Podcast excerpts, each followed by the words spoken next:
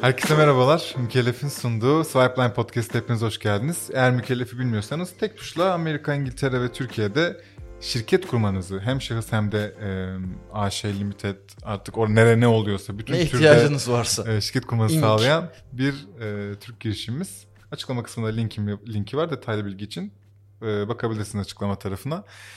Kolektiften sesleniyoruz ve yanımızda Egem Eraslan var. Midas'ın kurucusu. Hoş geldin abi. Abi hoş geldin. Hoş bulduk. Teşekkür ederim davetiniz için. Rica ederiz. Bu arada biz bu sohbeti e, Ekim'in ortasında yapıyoruz. Konuştuğumuz her şey gelecek gelecekte yayınlanmak üzere konuşuluyor. O yüzden rahatız. E, şu an aslında gizli konular. Aslında güzel gelişmeler olacak bu bölümde.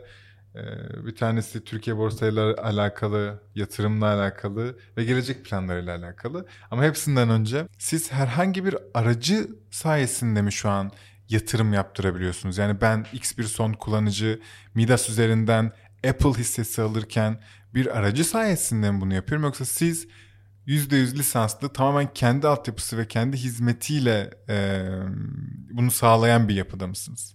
Bunu ikiye böleyim. Heh. Ee, Amerika için farklı, Türkiye için farklı sanırım. Aslında ikisi için de benzer. Heh. Biz lisanslı bir kuruluşuz. Türkiye'de çok az sayıda sermaye piyasası kurulu lisansına Çok da iyi hatırlıyorum o süreci seninle var. konuştuğumuzda. Biz o şirketlerden bir tanesiyiz. Zaten önümüzdeki en büyük engellerden bir tanesi oydu. 2019 Ağustos dedim size. Ama bu iş çok sonradan hayata geçti. Evet. Bunun sebebi aslında Türkiye'de o dönemde lisans almak yani yeni bir lisansa başvurup alamıyorsunuz. Evet. Bir başka kişinin taksi plakası gibi Aha, bir başka aha. kişinin lisansını devralmanız Ne uzun gerekiyor. sürdü o süreçe gelmeye. Çünkü telefonla konuştuğumuzu hatırlıyorum Evet. seninle. Ya bir ya iki kere.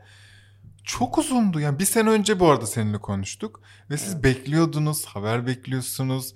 Aynı zamanda bir sürü iş dön, dönüyordur büyük ihtimalle arkada. Hiç şey gelmedi mi sana? Bir pes etme şey değil de bıkkınlık gelmedi mi o dönemde? Yok. He, yani o kadar. vazgeçmek hiçbir zaman aklımızda Hmm. yoktu. Ee, bu iş ya olacaktı ya olacaktı. Sadece ne zaman olacağı önemliydi. Ama bunu zaten zannedersem Türkiye için bu kadar beklediniz değil mi? Amerika için daha erken başlamıştı. Yok Amerika'da da aslında mı? bu hizmeti verebilmek için yani Türkiye e, Cumhuriyeti hudutları içerisinde bu hizmeti verebilmek için Türkiye'de lisansa ihtiyacın Anladım. var. E, bu süreçte açıkçası zorlandığımız zamanlar oldu ama hiç sıkılmadık. Hı hı.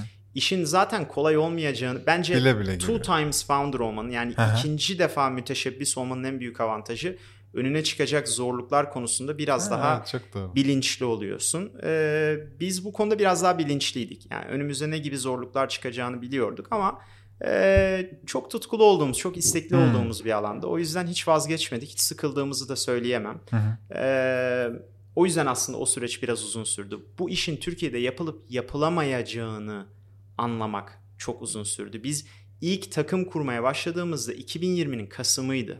Ben sana 2019 Ağustos'ta böyle bir şey var aklımızda diyorum. Evet. Sonra 6 ay sürüyor. Bu acaba Türkiye'de gerçekleşebilir mi? Çünkü Türkiye'de biliyorsunuz global hisselere doğrudan erişim sağlayan tek bir aracı kurum yok.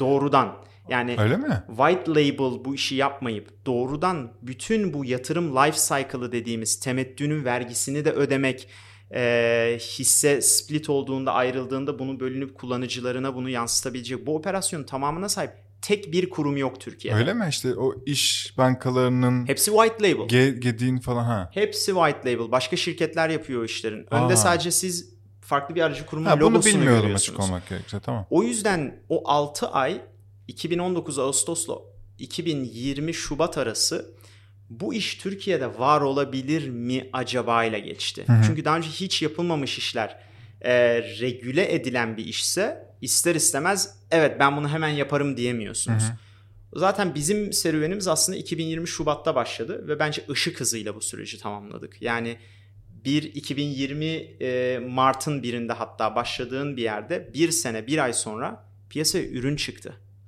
Hı hı. Ve lisans sıfırdan alındı. Faaliyet izni sıfırdan alındı. Sıfırdan ürün, takım yani inanılmaz. Yurt dışında bu süreçler 2-2,5 yıl sürüyor. Ya aslında biz ne kadar uzun görsek de çok hızlı geldi anladığım kadarıyla değil mi bu şey? Aa, tabii tabii. ya. Ya orada çok ciddi bir irade gösterdik. Ne kadar maliyetli bir şey bu? Sermaye piyasalarında faaliyet göstermek çok maliyetli bir iş. Değil mi? Ee, öncelikle onu söyleyeyim. Zorunlu e, asgari sermaye zorunlulukları var. Yani bizim her zaman bankamızda olması gereken bir nakit tutar var. Onu harcayamıyorsunuz. Her Her zaman zaman, mı? orada olmak zorunda. Bugün hala var ve hatta biz bunu bugün e, bir hayli yükseltiyoruz. Yani yakın zamanda 100 milyon TL'ye yükselteceğiz öz sermayemizi. Hmm. E, bu iş çok pahalı bir iş. O yüzden e, az para harcadık diyemem ama kendi paramızı harcamadık. Biz bu işi aslında kendi paramızla kurmadık. Evet. Oraya geleceğim sermaye demişken. Denizbank'tan Mart 2021'de e, 1 milyon dolar alıyorsunuz. Evet. Aslında bu para buraya mı harcanıyor? Bahsettiğimiz bu sürece mi? Ürün, lisans vesaire, ekip. Bir kısmına biz çok az kişilik bir takımla bu ürünü çıkardık. Ben hala gurur duyuyorum Kaç o kişi günleri. ekip? Biz aslında baktığında bu üründe çalışan çok yani ilk üründe, ilk versiyonunda aslında beta'da çalışan çok az kişiydik. Yani 15 kişinin altında bir e, takımdık. E, hatta ilk başlarda 5-6 kişiydik uzun bir süre. E, bu kadar az kişiyle bu kadar komplike ürünleri yapmak çok zor. O yüzden ben hala böyle düşündükçe tüylerim diken diken Abi oluyor. %100 katılıyorum bak bunları biz de bilmiyorduk helal olsun ha. Kasım-Nisan arasında insanüstü çalıştık diyebilirim. Ee, çok uzun geceler, 7 gün 24 saat. Onun öncesi de var. Benim için onun öncesinde de E, bir tabii. 6 ay var. Aha. Ama e, çok tutkuluyduk yani. Çok çok mutluyduk. Hayatımızın aslında işini yaptığımızı düşünüyoruz biz. Hı. Ve çok büyük bir sektörü çok derinden değiştirebileceğimize inanıyoruz. Ee, Buna inandığın zaman e, unutuyorsun ne kadar Ya çalıştığını. inandırıyorsunuz da baş dışarıya haberiniz olsun yani. Bu yansıyor hepimize. Ee, şu an kaç kişi oldu ekip? Şu anda 55 kişiyiz. Aa agresif misiniz ha? Evet. Biz Ocak'ta 5 kişiydik. Bugün 55 kişiyiz. Ee, yıl sonunda 70 kişi geçmiş olacağımızı düşünüyorum.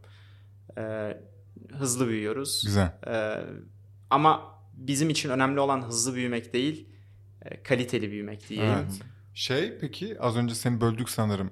Amerika şey e, iki türlü lisansı anlatıyordun. iki türlüsü var. Devam edecek misin? Evet, ona, ona devam edeyim. Şöyle aslında yatırım dünyasında neredeyse hiçbir işi tek başına yapamıyorsun. Hmm. Şöyle söyleyeyim, Türkiye'de bir hisse senedi e, alım satımına aracılık ettiğin zaman e, bunun alımını ve satımını yalnızca Borsa İstanbul'dan yapabiliyorsun. Saklamasını yalnızca Takas Bank'la yapabiliyorsun. Kaydını sadece MKK Merkezi Kayıt Kuruluşu'yla Ha, yapabiliyorsun. bunlar bayağı şey kural. Tabii. Yani Türkiye'de her şeyi tek başıma yaptım diye bir dünya yok. Anladım. Aslında bu üç kurumla her zaman çalışmak zorundasınız. Kendi exchange'inizi, kendi alım satım, e, ya kendi borsanızı kuramıyorsunuz. Hı hı. O yüzden tek başımıza yaptık diyemem çünkü teknik olarak böyle bir şey mümkün değil ama tüm teknolojisini neredeyse kendimiz yapıyoruz içeride. Anladım. Amerika tarafında da Heh. Yine benzer aslında. Amerika'da da alım satımı yaptığınız bir yer var. Saklamayı yaptığınız bir yer var. Kaydı yaptığınız bir yer var. Clearing denen. Bunların her birine biz kendimiz ulaşıyoruz. Bu e, teknolojinin aslında tamamına yakınını kendimiz geliştirdik. Ama tabii ki de saklama teknolojisi değil bu. Çünkü zaten saklama yetkiniz yok. Ee, o yüzden aslında yatırım dünyasında bu işler biraz bölünmüştür. Hiçbir zaman tüm cycle'ı, tüm tamamını e, yaptığınız bir dünya Anladım yoktur. abi. Ama biz bugün Türkiye'de bu e, döngünün en yüksek yüzdesini yapan şirketiz. E, özellikle global tarafta Nasdaq'ın ve New York Stock Exchange'in tüm Türkiye'den ilk ve tek Aa. veri sağlayıcısı anlaşması olan e, partneriyiz. E, doğrudan Amerikan hisselerine erişimi olan ve Amerika'nın devlet kurumları tarafından garanti altına alınan takas kuruluşlarında saklama yapabilen tek kuruluşuz. Tüm Türkiye'de Amerikan yatırımlarında 500 bin dolar sigorta sağlayan tek aracı kurumuz. Bunu Aa. bankalar dahi yapamaz. Helal. Çünkü biz bunu Amerikan hükümetinin regülasyonuna göre yapıyoruz. Yani aslında Midas hem Türkiye'de Sermaye Piyasası Kurulu'nun e, MASA'nın e, aslında kurallarına ve regülasyonuna tabi. Hı hı. Amerika'da da Nasdaq ve New York Stock Exchange ile bizim entitlement sistemlerimiz var. Yani raporlama yapıyoruz onlara. Hı hı. Aynı zamanda oranın 3 farklı kuruluşu tarafından da denetleniyoruz. Anladım abi. E, O zaman şöyle bir şey soracağım hızlıca. Sen mi soracaktın? Özür dilerim. şey sormayacaktım da yorum yani. Son kullanıcı tarafında da bu bahsettiğin o karmaşık bütün dünya, üç yer bilmem ne Hiç. oldukça sade tek tuşla Tabii. bunu almak istiyorum, bunu satmak istiyorum dediğin bir Yere platform, yere evriliyor aslında bizim tarafımızdan. bugün Türkiye'de en kolay alım satım yapabildiğiniz platformlardan biriyiz ve bu bizim çok istediğimiz bir şey Hmm. ve yatırımınıza ait tüm süreçleri yönetiyoruz. Amerika'da bir hisse aldığınızda bunun temettüsünün normalde %30 vergi ödersiniz. Bizde %20 ödüyorsunuz. Niye? Çünkü biz sizi Türk vatandaşı olarak bunun raporlamasını Amerika'da sizin adınıza biz yapıyoruz ve Türk vatandaşlarının %30 değil istisnai bir vergi oranı var. %20 ödüyorsunuz. Tabii bunu neden yapabiliyoruz? Çünkü biz yapıyoruz. Bizim Anladım. adımıza yapan başka şirketler Aynen. yok. Ee, bunlar mesela çok kritik avantajlar. Midas'ta bir hisseye yatırım yaptığınızda temettü hakkı kazanıyorsunuz ve bu temettünün vergisini ödeyip sizin hesabınıza net bir şekilde yatırıyoruz. Hisse bölündüğünde bunu e, sizin için yönetiyoruz. Hisse birleştiğinde yönetiyoruz.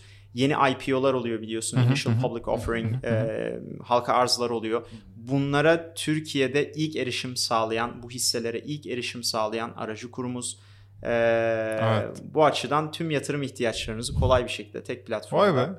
Birleştirmeye çalışıyor. Şu an böyle bize verebileceğin işte kaç kişi kullanıyor, aktif, e, günlük işlem hacmi gibi güzel rakamlar verebiliyor Bir musun? de buna ek sizin gelir modeliniz nedir abi? Yaşalan. Tamam. Sermaye piyasası e, regülasyona tabi olduğumuz için verileri paylaşırken tabii çok daha dikkatli olmamız mi? gerekiyor. O yüzden şöyle söyleyeyim. E, Midas'ı şu anda aktif olarak her gün kullanan binlerce kullanıcı var. Ha tamam. Ee, Öyle tam söyleyemiyorsun. demek? Her gün Tam- yatırım yapılması mı yoksa her gün girmek ve Her gün yatırım diye yapan. Her gün yatırım Her yapan. gün yatırım yapan binlerce kullanıcı var. İşlem hacmimizin bir vakit önce 1 milyon doları geçtiğini söylemiştik. Günlük Total işlem mi hacmi. bu? Günlük. Günlük. işlem hacmimiz. Aa. Ee, tabii ve şu anda onun da Egen onun da Bey.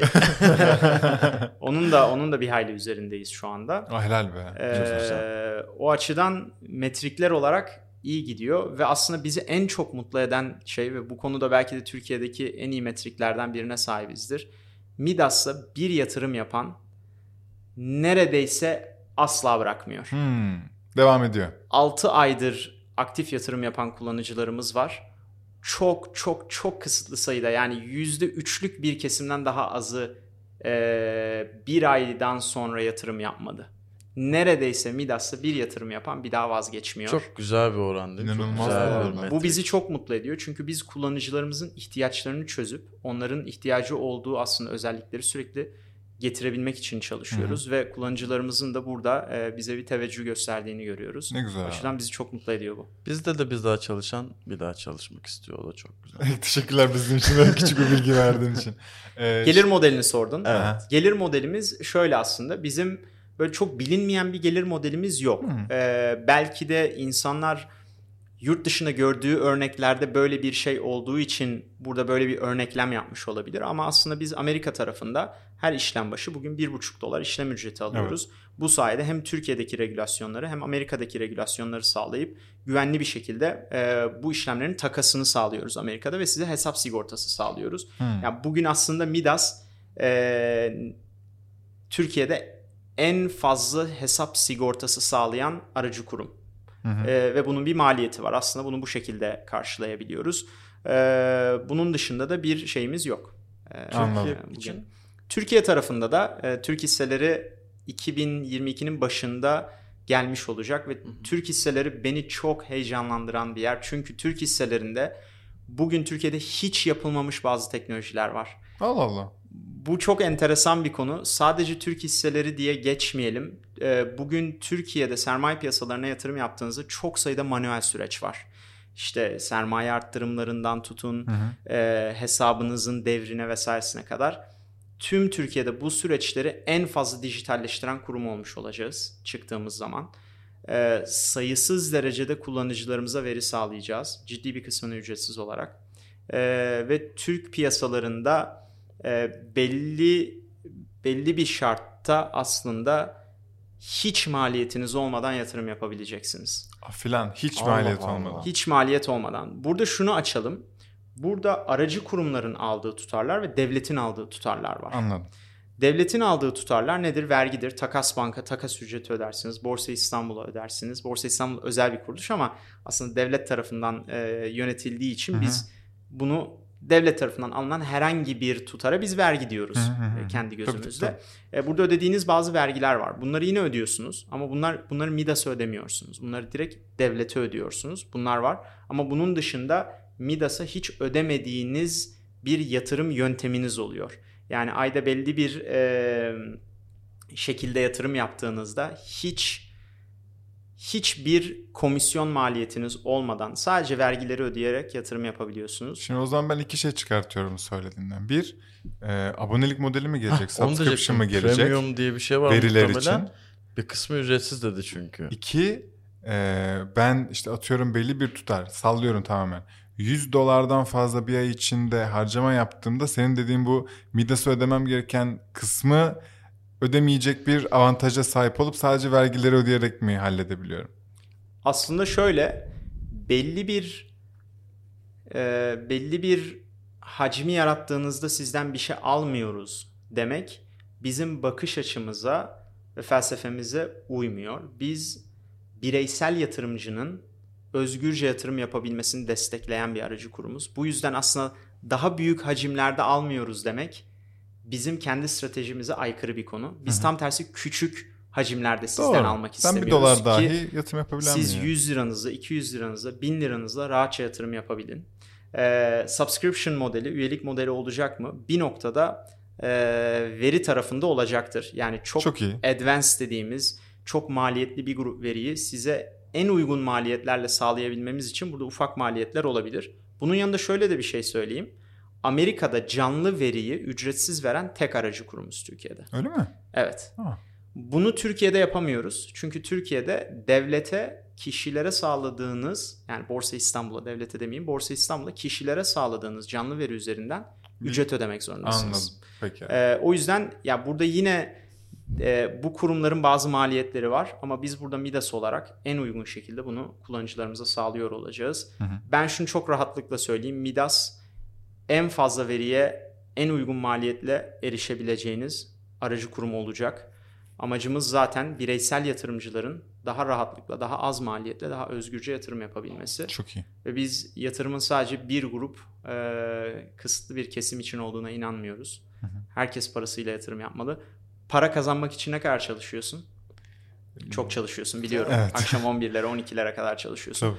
Paranın senin için çalışması için ne kadar vakit harcıyorsun? Şu an Çok hiç. Evet. Yani İnşallah, Sen- inşallah Midas'la birlikte ileride param benim için çalışacak. Sen bugün çalıştığın zaman zamanını paraya trade ediyorsun. Hı. Aslında sen bir yatırım yapıyorsun, bir trade yapıyorsun. Her gün yapıyorsun Evet. bunu. Karşılığında. Ondan sonra zamanını trade ettiğin parayı değerlendirmiyorsun. Bunu Evet. bence toplum da çok düşünecek. Amerika'da gelişmiş ülkelerdeki zaten yatırımcı sayılarına son iki yılda baktığınızda inanılmaz bir büyüme oldu. Çünkü insanların bu konuda artık bir aydınlanması gerçekleşti. Hı hı. Bu Türkiye'de de olacak. Ee, burada da tabii bunun olması için bazı şeyler gerekiyor. Onları da çok az konuşalım. Tamam. Evet. Ee, O zaman e, oraya gelmeden bir yatırım yeni yatırım konuşalım. Bir yani çok güzel bir konu, civcivli bir konu. Bize bahsetsene. E, ne kadar alıyorsun? Kimlerden alıyorsun? E, ne kadar değerlemeyle? bu yatırım turunda 100 milyon TL'ye yakın bir yatırım aldık. Ee, Tam söylemiyor musun? Yakın mı şey yapıyorsun? yakın diyoruz çünkü Ha. şey dolar kuru Dolar değişiyor ya. Ee, Okey. değişiyor. Bu yatırım turunda Dolar da. dolar söylemeyeyim çünkü Şey TL iletişimi yapıyorsun. çok yok çok hızlı büyüdü tutar. Tamam. 3'lerden 10 milyona Ha, bir buçuk tamam. haftada geldik. Anladım. Ben bu kapanana kadar Şey yapmıyorsun. nereye gideceğini bilmiyorum. Tamam, okey, ben okey. bu arada samimi olarak tutarın Okey, son tutarı bilmiyorum şu Tamam, anda. okey. Sıkıntı yok abi. Ee, bu yatırım turunda, ilk yatırım turunda biliyorsunuz 1 milyon dolar Evet, yatırım evet. aldık. Ee, aradan sadece aylar geçti ve şu anda 100 milyon TL'ye yakın ikinci bir yatırım turumuzu kapattık. Ee, Hayırlı Hayırlı olsun. olsun. Çok teşekkürler, çok sağ olun. Bu e, gelen yatırımla bir buçuk yıl boyunca çok ciddi ARGE yatırımı yapacağız. Hmm. Yani bu yıl içinde ARGE bütçemiz e, 6 milyon dolara yakın. Bir sonraki yıl 10 küsür milyon dolara yakın bir ARGE bütçemiz var. O yüzden aslında Çok amacımız sermaye piyasalarının geleceğinde ihtiyacı olacak e, ürünleri geliştirmek. Hmm. Bu yatırım turunu e, Spark Capital e, lead etti. E, bu bu bölgedeki ilk yatırımları Evet. ve biz de bu kadar büyük bir e, venture capital risk girişimi sermaye fonunu Türkiye'ye getirmiş olmaktan dolayı çok Helal mutluyuz. olsun abi çok iyi gerçekten. E, Spark Capital'ın yanında aynı zamanda Early Bird e, katıldı ve Early Bird de Türkiye'de çok sevdiğimiz fonlardan. bak tabii ki. E, yine Revo bu yatırım turumuza katıldı ve bunun yanında All Star falan mı bu? Ne bu? bu yatırım turunda biz çok açıkçası şanslıydık diyebilirim. Çok e, müteşekkirim bu sürecin bu şekilde ilerlemiş olmasına. 40 kata yakın oversubscribe oldu bu turumuz. Yani biz e, yatırım almak istediğimiz tutarın 40 misli yatırım talebi aldık ve e, Biz bu de talep- daha exit ediyordun Biz de yani 3 abi. katlı Ya. artistlik yapalım. Yok yani bu süreçte açıkçası çok e, şeydik. E, bahtımız çok açıktı ne güzel. diyeyim. abi. Hak çok ediyorsunuz. şanslıyız. Çok sağ olun. Tabii bu takımımızın yaptığı işin bir sonucudur. Onu söyleyeyim. Bu bir veya iki kişinin işi değildir. Bu tüm takımın gece gündüz e, bu şirketi, bu ürünü buraya getirmesinin bir sonucudur. Hı hı. E, bunların yanında şöyle güzel bir şey daha söyleyeyim. Amerika'nın e, çok ünlü bankalarından biri Capital One'ın e, kurucusu da ayrıca e, Nigel Morris de doğrudan bu yatırım turunda yer aldı. Aa, Wow. bireysel girdi. Evet, bireysel olarak yatırım yaptı bu yatırım turunda. Abi çok iyi ya. Tebrikler. Ee, yatırımcılarımız konusunda çok mutluyuz. Bizi bu süreçte çok desteklediler ve biz e, vitesi arttırmak istediğimiz her noktada bizi çok desteklediler Ee, ve biz bu vitesi çok hızlı arttırdık biliyorsunuz. Yani hı. Ocak'tan bugüne hı. çok hızlı Tabii geldik. Ee, o açıdan çok mutluyuz. Bu yatırım turunda aldığımız yatırımla da hem yatırımcılara çok daha iyi bir tecrübe sunacağız hem de daha fazla ürün sunacağız. Ee, bunlar da yakın zamanda geliyor. Öz sermayemiz 100 milyon TL'yi geçiyor. Değerleme?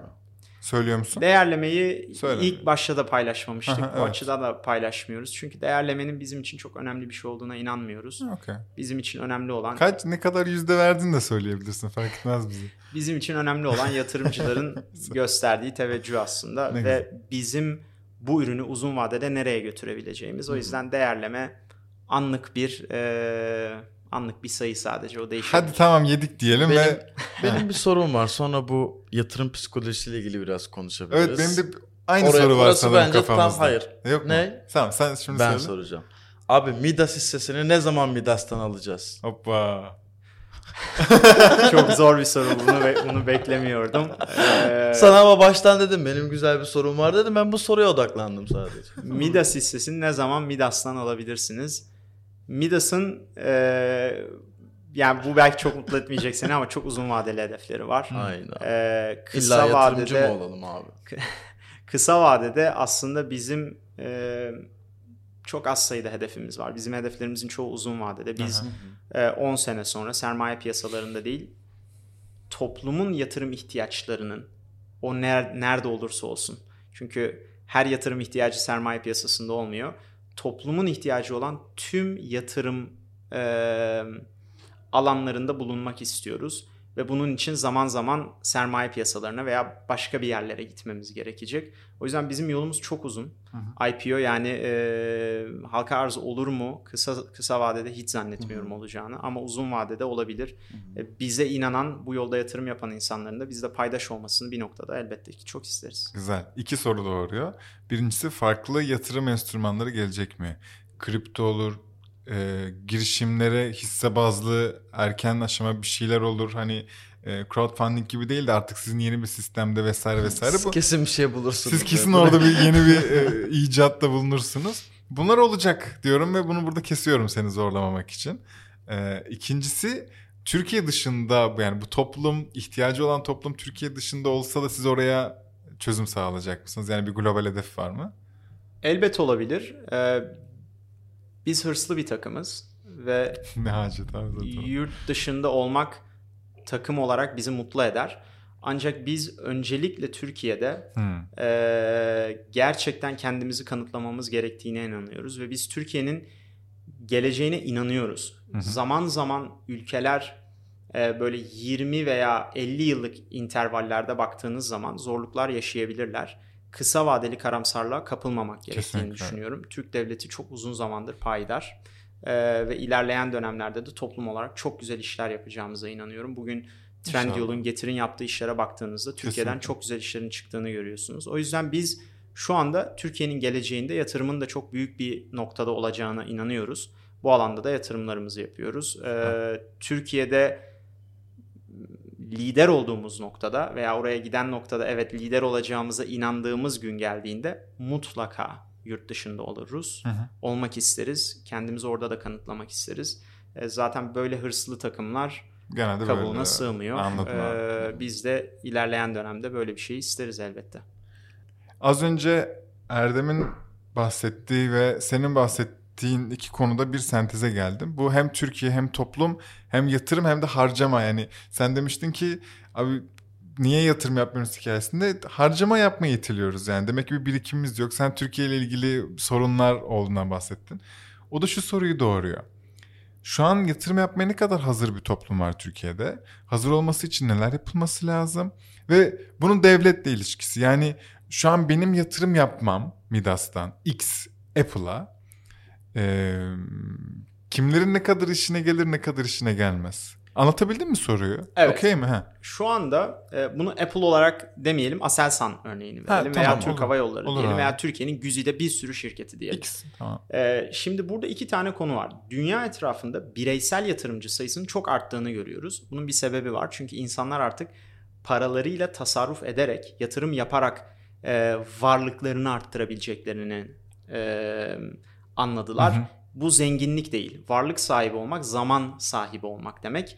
Zenginlik Hmm. para sahibi olmak demek. Bunların ikisini bir kenara ayırmak gerekiyor. Tamam. Varlık sahibi olmanız için yatırım yapmanız gerekiyor. Sadece para kazanarak varlık sahibi olmanız çok zor.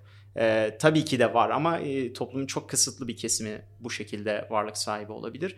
O yüzden e, insanlar varlığa yani varlık nedir? Zamana sahip olmaktır. Zamana verdikleri önem çok arttı toplumların, toplumdaki insanların. O yüzden insanlar daha fazla yatırım yapar hale geldiler. E, ama tabii burada bir çelişki var. Hı. Yani devletler e, toplumda vatandaşlarının yatırım yapmasını ister mi? Emin değilim. Neden? Neden? Çünkü şu örneği verelim. 100 liranız var. Bugün 100 lirayla yatırım yaptığınızda ertesi yıl e, 110 lira oldu. Aradaki sermaye kazancın sattığınızı düşünen hisseyi aradaki sermaye kazancından bir stopaj ödediniz. 1,5-2 lira devletin cebinde 108 lira sizin cebinizde diyelim. Hı hı. Bir yılın sonunda yatırım yaptınız. Sizin cebinizde 108 lira var. Devletin cebinde 2 lira var. Peki o 100 lirayı bugün karşıda bir işte kahveciye gidip harcadığınızı düşünelim. Tamam. Veya kahveci demeyelim. KDV'nin %18 olduğu bir yerde harcadığınızı düşünelim. O 100 lirayı harcadığınız anda 18 lirası o anda devletin. Size kaldı 82 lira. Ee, daha sonra karşı tarafta bunun üzerinden bir e, kurumlar vergisi ödemekle yükümlü. Kurumlar vergisi ödediniz. Onun da işte %20-22'sini ödediniz. Ondan sonra bir de gelir vergisi ödediniz. Yani aslında kazancınızın o gün harcadığınız 100 liranın 50 lirası bugün devlete ait, 50 lirası farklı bir kuruluşa ait ve o farklı bir kuruluşta yatırım yaptığında e, piyasaya bu 50 lirayı vermiş oluyor ve ekonomi aslında daha fazla canlanıyor. Yani siz bir satın alma, harcama yaptığınızda günün sonunda sizin cebinizde 0 lira var. O Benim 100 hepsi liranın gidiyor hepsi gitti. zaten. Bir başkasının cebinde 50 lira var ve devlete 50 lira gelir sağlamış oluyorsunuz. Yatırım yaptığınızda devlete 2 lira gelir sağlamış oluyorsunuz. Sizin cebinizde bu rakamlar çok takribi. Yani e, tam hani böyle tam anlamıyla e, hesap yapmak burada biraz daha karmaşık ama e, günün sonunda sizin cebinizde 108 lira oluyor. O yüzden aslında bir burada bir e, çıkar çatışması var mı? Var. Aa, Yani- Peki bunu engel yani e, devletin kasti engeli var mı? Peki bu Yok konuda? zaten Ha. bu bu arada yani Türkiye özelinde değil tüm dünyada devletler E, böyle ki, çalışır. evet. Günün sonunda Mantıken tüm ben paramı devletlerin cebimde tutuyorum yani. evet paranı verin. cebinde tuttuğunda devlet bir şey kazanmıyor. Aynen öyle. Ee, bu bu bir tek Türk devleti için geçerli değil. Bu bütün devletler için geçerli. O yüzden e, buna vatandaş olarak yani bireysel anlamda böyle bakmak gerekiyor. Siz yatırımınızı yapmaktan kendiniz sorumlusunuz. Kimse sizi e, kimsenin gelip sizi teşvik etmesini beklemeyin. Bunu öğrenin. Nasıl yatırım yapacağınızı öğrenin. Ee, ve yatırım yapmanın kaçınılmaz olduğunu bir noktada bence herkes anlayacak. Çünkü bugün de paranızı, bugün de zamanınızı özür dilerim, parayla trade ediyorsunuz. Tabii ki. Ee, ve bir noktada o zamanınız daha kısıtlı olacak. O noktada o zaman daha değerlendiğinde yatırımın- Yaşandıkça zaten Evet zaten Daha siz değerli. yaşadıkça zamanınız azalıyor ve zaman değeri artıyor. Evet. O yüzden bir noktada yatırımın çok önemli bir şey olduğunu farkına varacaksınız. Hmm. Ee, yatırım aslında tüm toplumlarda devletle yatırımcı arasında, yani bireysel yatırımcı arasında böyle bir aslında ben bir e, farklı bir ilişki olduğunu düşünüyorum. Evet, bir çatışma var Ee, kesin. mesela inşaat sektörü. İnşaat sektöründe yatırım yaptığınızda devletlerin inşaatı desteklemesi çok normal. Çünkü yan e, sanayisi demeyeceğim ama yan tarafta iş verdiği o ufak e, şirket sayısı çok yüksek inşaatta. Yani 100 Hmm. 150 kadar farklı sektöre, kişiye, şirkete ulaşabiliyorsunuz bir inşaat yaptığınızda. hem çok taşeron hem de çok farklı Tabii. birimler ve o birimlere uzman şirketler olduğu için işte Aynen öyle. sen Plastiği kiremiti başka, başkasına al- başka, aynen kiremiti öyle. Tabii bu çok sayıda Dolayısıyla sektöre do- dokunuyor. Devletin oradan karı, vergisi Kar demeyelim. Ekonominin aslında kalkınması, Anladım, hareketlenmesi açısından aslında inşaat inanılmaz bir driver'ı var inşaatın. O yüzden Evet. bunu küçümsememek gerekiyor. Hı O yüzden zaten gelişmekte olan ülkelerde inşaatın ne kadar önemli bir yerde olduğunu görüyorsunuz. Ekonomiyi He. besliyor çünkü. Evet. Ee, ama bireysel yatırımcıların akıllı olması gerekiyor. Yatırım yapmaları gerektiğini, bunu bir noktada öğrenmeleri gerektiğini bilmeleri gerekiyor. Ama orada da şöyle bir yine bir ikinci paradoks var. Ee, bugün bir ilaç alacağınız zaman ilacın e, prospektüsünü 10 defa okuyup e, medikal alanda dünya kadar araştırma yapmıyorsunuz. Evet. Yapamazsınız. O sizin özel alanınız değil. Ne yapıyorsunuz? Size bu işi iyi bilen insanlar tarafından verilmiş, devletin bazı kurumları tarafından onaylanmış ilaçları satın alıyorsunuz. Hmm. Sen de diyorsun ki Yatırım da aslında biraz böyle. Aynen. Herkesi evet siz bireysel yatırımcısınız. Finansal okur yazarlığınızı inanılmaz derecede arttırın demek haksızlık. Çünkü bu çok zor bir alan. Ee, o yüzden insanlar tabii ki de finansal farkındalıklarını yükseltmeliler. Hı hı. Ancak okur yazarlığı yükseltmek o kadar kolay değil. Çok uzun süreler alır. O yüzden burada da bireysel yatırımcılara e, devlet tarafından güvenli olduğu tarafında onaylanmış ve finansı iyi bilen insanlar tarafından aslında e, curate edilmiş, bir Aynen. araya getirilmiş verimli yatırım araçlarının daha kolay sağlanması gerekiyor. Bu yüzden mesela fonlar çok popülerdir. Evet. Siz bir e, hisse senedini, bir alandaki hisse senedini araştırıp bulmakla uğraşmazsınız. Elektrikli araçlar fonuna yatırım yaparsınız. Hı hı. Çünkü o işin geleceğinde Var mı e, ya böyle elektrikli araç fonu falan? Midas tüm Türkiye'de en fazla global alanda en fazla fon sahibi olan şirket. Yani ben aslında teker teker hisse bakıp almak yerine bu ETF'ler aracılığıyla sadece onları para yatırarak başkaları benim yerime eee, teker teker hisselere girip çıkıp bana kar ettirebilir gibi bir şey anlıyorum ben ETF için değil Bu mi? Türkiye'de de böyle fonlara yatırım Ha, çok iyi. yapabiliyorsunuz Türkiye'de de. E, Bunlar biraz daha aslında anlaşılabilir ve kolay yatırım araçları. Duydunuz bakın hadi yine iyisiniz. Biz de öğrenmiş olduk siz de öğrendiniz. İzninizle kapatacağım. Tamam. Eee, çok teşekkürler sohbet Ağzına için. sağlık abi. Harika Çok bir keyifli olmakla arada. birlikte aşırı bilgilendirici. Değil mi ya? Ben böyle Sadece öğrendim. dinledim. Çünkü özel bir ders gibi bir şey. Ben de bizim için. öğrendim. Ağzına sağlık. Hiç şüphe yok. Midas'ın gideceği yerlerden hedefi tutturacağınızdan. Harika da bir ekip var. Hakikaten herkese selam söylüyorum. Birkaçıyla tanışabildim şu ana kadar. Ee, ama hepinizle tanışmak için de sabırsızlanıyorum. Dostlar sağ olun ee, izlediğiniz için ve dinlediğiniz için. Bence harika bölüm oldu. Ee, güzel bölümlerde yolda birkaç duyuru var. Bizi mutlaka Instagram'dan takip edin ve bireysel olarak desteklemek isterseniz de açıklama kısmında bir Patreon linki var. Ee, böylece de Mükellef'in sunduğu Swipeline Podcast'in de sonuna gelmiş olduk Egem'le olan bölümümüze. Tekrar ağzına sağlık. Teşekkür ederim. sağlık Çok abi. sağ olun davetiniz için. Ne demek abi her zaman. Ee, sonraki bölüm görüşürüz. Kendinize çok iyi bakın. Bay bay.